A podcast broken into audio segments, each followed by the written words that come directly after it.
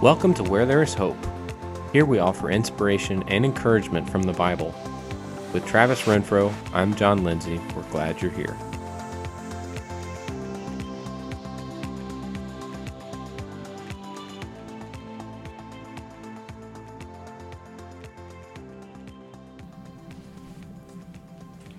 In the last episode, we were talking about what is heaven. But we told you in the intro that we were going to talk about heaven and hell. So unfortunately, we sort of divided this between good and bad, um, unintentionally, but that's how it happened. So this week, we're going to talk about what is hell. So we, we talked about heaven, we said sometimes it's difficult because we talked about the three understandings of heaven in Jewish culture that there was the heaven that was the sky, the second heaven that was more of the beyond the sky to outer space thought, and then the third heaven being the dwelling place of God. And in a similar way, we have an issue when we talk about hell in Scripture in that there are a lot of words that are translated as hell in English translations. One of the first ones we come into is Sheol, which is a Hebrew word it refers to this underworld place of the dead. And often, again, this is a word that's sort of synonymous with hell, but doesn't really mean the hell that we're thinking of. The underworld dwelling place of the dead may just be where the dead reside until judgment. And then in uh, in the Greek language, something similar, John is the idea of Hades. And when you think about Hades, what do we think about?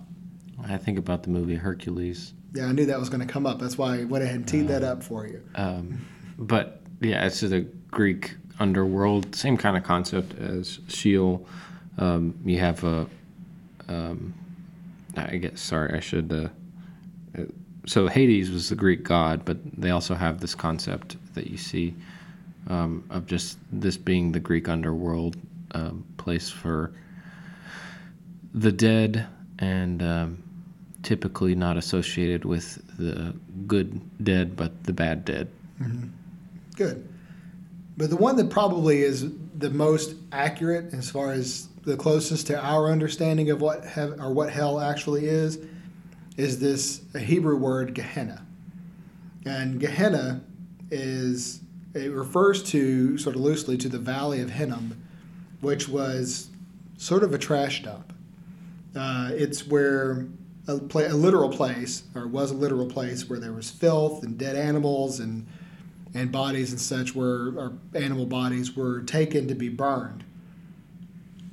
So when we think about hell, that's typically what we think about, right? We think about a place where bad things go to burn, uh, and that's what this was. So when we talk about hell and we're looking at words that are translated as that in the Bible, this is probably the one that's closest. So is hell a place that has just dwelled eternally, or is it something that God has created? Well, that's a difficult question. well, you are a smart man, so I thought that you'd be able to answer that. I will refer to uh, your wisdom.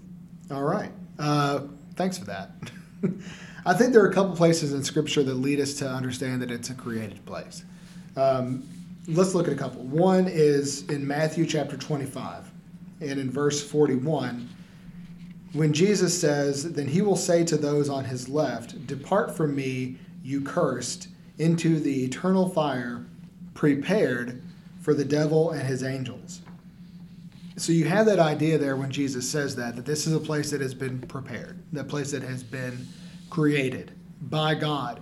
And what's interesting, I think, there, uh, and I remember one of our former preachers at our church uh, was was keen on saying this ever so often that it wasn't created for man. Jesus makes very clear here that hell was created for the devil and his angels, for Satan and his angels. So, in just knowing that helps you to understand a created place created for what purpose, John? To punish the devil and his angels. Right. Eternally. Yeah. So, you know, scripturally and even in culture, we understand Satan was to be punished for being evil, for being rebellious, as his angels were rebellious. And so there is this eternal punishment that is in hell for them. Um, also in Revelation, in chapter 20 and verse 10, and it shouldn't surprise you when we talk about heaven and hell that we go to Revelation because there's so much description of it, uh, some description of each of the uh, within that book. But in Revelation 20 and verse 10, it says, And the devil who had deceived them was thrown into the lake of fire and sulfur, where the beast and the false prophet were, and they were tormented day and night forever and ever. So, first thing we need to understand is this was, was not intended uh, by God for man's punishment. But as we said, Satan and his angels earn it by rebellion. So, is man excluded from having to go to hell? Unfortunately, no. And so, for what reason would man be thrown into this hell that was prepared for the devil and his angels? Sin, uh, yeah, unforgiven sin. Yeah, I mean, and ultimately that's rebellion, right? We we have the natural order of things, the God's order of things. God asks us as free moral agents to choose to follow His path and to do the things that He has asked us to do. And when we don't, we are rebelling against what He has asked us to do. And so ultimately, it is rebellion that gets us into hell. Whether we are, whether you're a devil, one of His angels, or just a rebellious man who who butts his head up against God. Uh, again, you look at Revelation again in chapter 20 and verse 15. And if anyone's name was not found written in the book of life, he was thrown into the lake of fire. And that's the same sort of concept. And back in Matthew 25 again, in verse 46 this time, and these will go away into eternal punishment, but the righteous to eternal life. Why the punishment with fire? Why do you think that is what we see so often when we read about hell? You think about what fire does, it destroys. And you even in even in scripture, um, fire has this element of just being like the most severe pain, right? And, and mm. we know even just from our limited experiences here that if you ever burn yourself, you know whether it's on a stove or a hot pan or even in a fire, uh, that's a very painful injury. Have you ever ha- have had to deal with something like that, John? What's a really bad burn you've had? Uh, yeah, I've burnt myself several times. Like uh, a couple weeks ago, I was getting something out of the toaster oven and stuck my whole hand in there and accidentally burnt my knuckle. Just because I'm dumb sometimes. I wasn't going to say that. but yeah, it's not it's not uh, comfortable, and just a little touch like that can leave a mark that lasts for a week. Uh, you know, I touched it for like a tenth of a second, and uh, instantly pulled my hand away, and I, st- you know, got a little mark on my hand, and um, yeah, it hurt. Just as a complete aside, you, you mentioned toaster oven. One time I had a Pop Tart come up out of the toaster, and you ever had that flip icing down on your hand? That Ouch. is excruciating pain. Yeah, I imagine. Ouch. Yeah, so that has nothing to do with what we're talking about. Just want to talk about Pop Tarts for a minute and give a shout out. Maybe we'll get an, an endorsement deal. Um, in the in the book of Leviticus, a couple things I wanted to bring up. Uh, in chapter 20 and verse 14, it says, If a man takes a woman and her mother also, it is depravity. He and they shall be burned with fire, that there may be, there may be no depravity among you. You see there in Leviticus that in that particular instance, burning was a severe punishment. And then later, the next chapter in Leviticus 21 and verse 9, and the daughter of any priest, if she profanes herself by whoring, profanes her father, and she shall be burned with fire. So these really severe and grotesque sins are punished with fire. And I think that's part of what we see when we talk about hell, that it is supposed to be a severe punishment. So when we talk about that fire, that's the idea that I think is being communicated through Scripture that these are very severe punishments for very severe crimes. Yeah, I just think about like what fire does. It, silly example, but if you light a match and touch it to a piece of paper and you wait five minutes, where's the piece of paper? Yeah, it's gone. completely gone, turned into ash. Um, so I think the severe punishment and destruction are just two big things. It's like completely eradicating certain things. So I think a very interesting interesting question, um, and this came up recently in a sermon that I had heard, uh, and John, you heard as well, is is the idea is Satan in hell right now? And I think if you ask most people, what would they say? Yeah, Yeah, he's Yeah, running. He's running a party in hell right now. yeah, and and honestly, before this was brought up in the sermon, I would have said that just you know without really thinking. Well, yeah, and why do we think that? Well, because that's what you see, right? That's what you see in popular culture. You think about it, how many animated cartoons and things you've seen. Satan has a red pitchfork Yep, and two red horns. His face is red, it's got a pointy tail. pointy nose, and he usually just wears red, and he's always smiling and has his eyebrows pointed down. Yeah, and and he's the one in charge of torture in hell, and it, it makes him laugh. Yeah. It's very fun for him to be to be torturing all of us. But you know, we look at the book of Revelation. Uh, let's let's read these verses here in Revelation chapter twenty, and we'll read the first three verses. Then I saw an angel coming down from heaven, holding in his hand the key to the bottomless pit and a great chain. And he seized the dragon, that ancient serpent, who is the devil and Satan, and bound him for a thousand years, and threw him into the pit, and shut it and sealed it over him, so that he may, might not deceive the nations any longer until the thousand years were ended. And after that, he must be released for a little while. You know, full disclosure, Revelation's really complicated and hard to understand. Many, many books written to try to interpret it. But here's something I think we need to understand about hell that we get from the book of Revelation it's not Satan's play place. When he is there, whether you think he's there now or you think he's going to be punished there later, he's not going there to have a good time. What's he going to do when when Satan goes? What's going to happen to him? He's going to be tortured. He's not in charge down there. Right. And I think that's a fascinating thing for us to consider because it's so countercultural. Culturally, we always think that Satan rules in hell, and he absolutely does not. It's where he will go to be to be punished eternally by God for his crimes and his sins and the accusations against God's people and all the things that he's done. Um, it's not going to be his vacation or his retirement. It is his torture. I think that's such an important point because there's so many people that think, well, if I if I just live a bad life, then I'll be buddied up with Satan and he'll give me a good spot in hell. Um, or I might even enjoy the things because I like doing bad stuff and uh, he's down there, he's the king. Uh, and that's not true at all. Uh, I'm really glad that you made that clarification. Yeah, and I think you brought up something else. It's not some sort of hedonistic paradise either, where you know those who love indulging in sin will just be indulging in sin forever.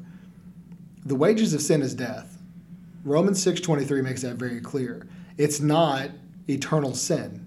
It's not, you know, eternal pleasures. It's death. Uh, and it's it's this punishment. So again, tracing Satan's timeline here, uh, you look all the way back in the book of Job, in chapter one and verse seven, Satan had access to Job on earth, and he had access to the audience with God. So we know at least that point. At that point, he wasn't bound eternally in hell. So we say it wasn't then. And in Job chapter one verse six, again, that's where he has access to God.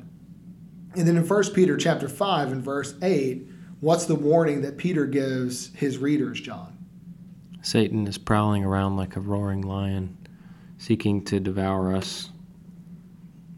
So that would lead us to believe that Satan is not bound now, correct? Correct, and that he's not he's not somewhere we're not. Right. It's terrifying to think that Satan's in your proximity and on your plane of existence. But that's what Peter is warning us about. So if if Satan is still free to roam about on the earth, seeking seeking those who may devour, torturing those who may torture, tempting those who would otherwise be serving God, it's fairly plain to understand that he's not imprisoned, at least not yet. So when we think about who's in hell right now, no one, from what I understand. If Satan's not in hell right now, I don't see how anyone else is yet either. How do you, and that's obviously a little bit of a reach on my part, John. Are you comfortable with that, or do you think that maybe I'm a little off base? Uh, so I, I don't know, and this kind of brings us to um, maybe the the next thought here is like what happens when when you die, um, and this is a unfortunately there's not much. Um, we have a little bit of text on this and some ideas, but um, it's mostly conjecture, I could say. Mm-hmm. Um, there's some talk, uh, some talk. There are some thoughts about purgatory that developed in the early Catholic Church, and what purgatory was was essentially a uh, um, a holding place after you die, and we see some images of that in the New Testament.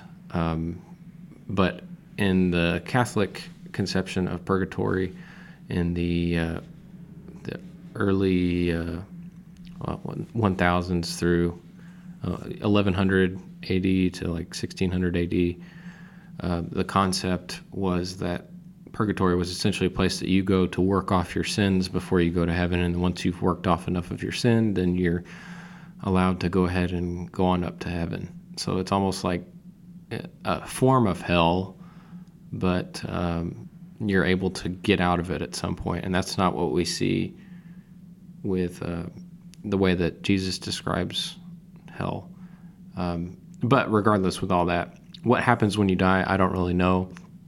Um, I, kind of goes to something that we touched on earlier. I think our conception of time and um, I think it uh, has really clouded a lot because I think some people think that the moment you die, you're standing up at the pearly gates, um, ready to enter heaven, mm-hmm. or you're standing at eternal judgment. And I don't really know that that's the case because we see um, Paul talks about how some have fallen asleep and that all will rise at the judgment, first those who are dead. So uh, this is this is me branching out into personal opinion here.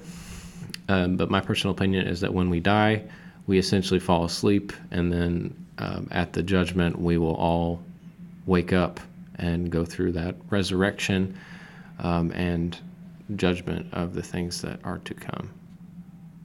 Thoughts?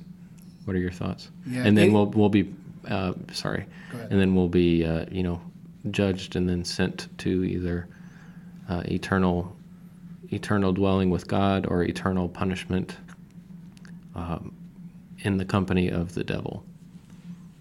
I think anyone who has lost someone really close to you really struggles with where are they.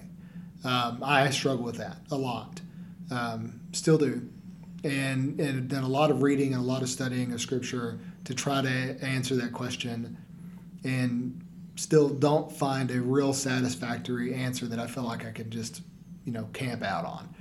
So I think something that you said is is really really helpful and that's that this this judgment and this eternity exists outside of time.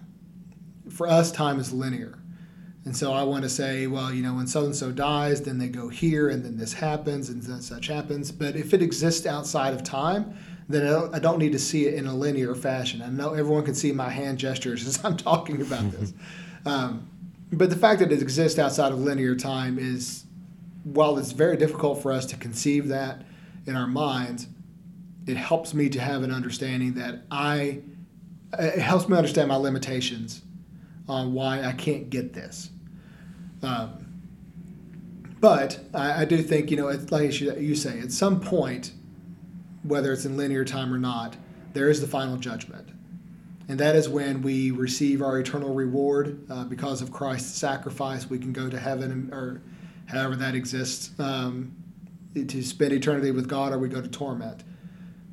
But again, with my opinion, I don't think anyone is either in either place right now, currently, as I speak, unless it is outside of time.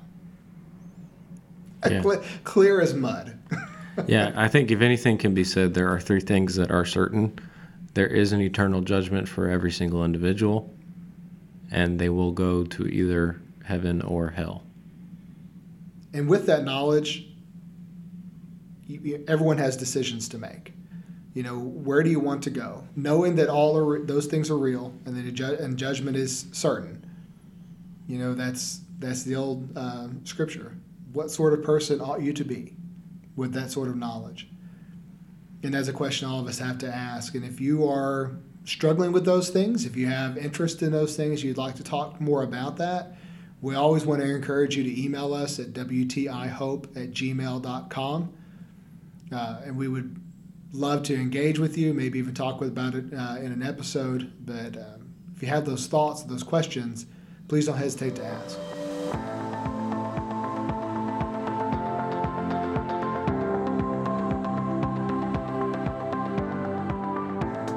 Thank you for joining us where there is hope. It is our goal to share the hope and joy that we find in scriptures with you. If you like what you hear, please subscribe and leave us a review. You can email us at wtihope at gmail.com. Lamentations 3:24 The Lord is my portion says my soul therefore I will hope in him.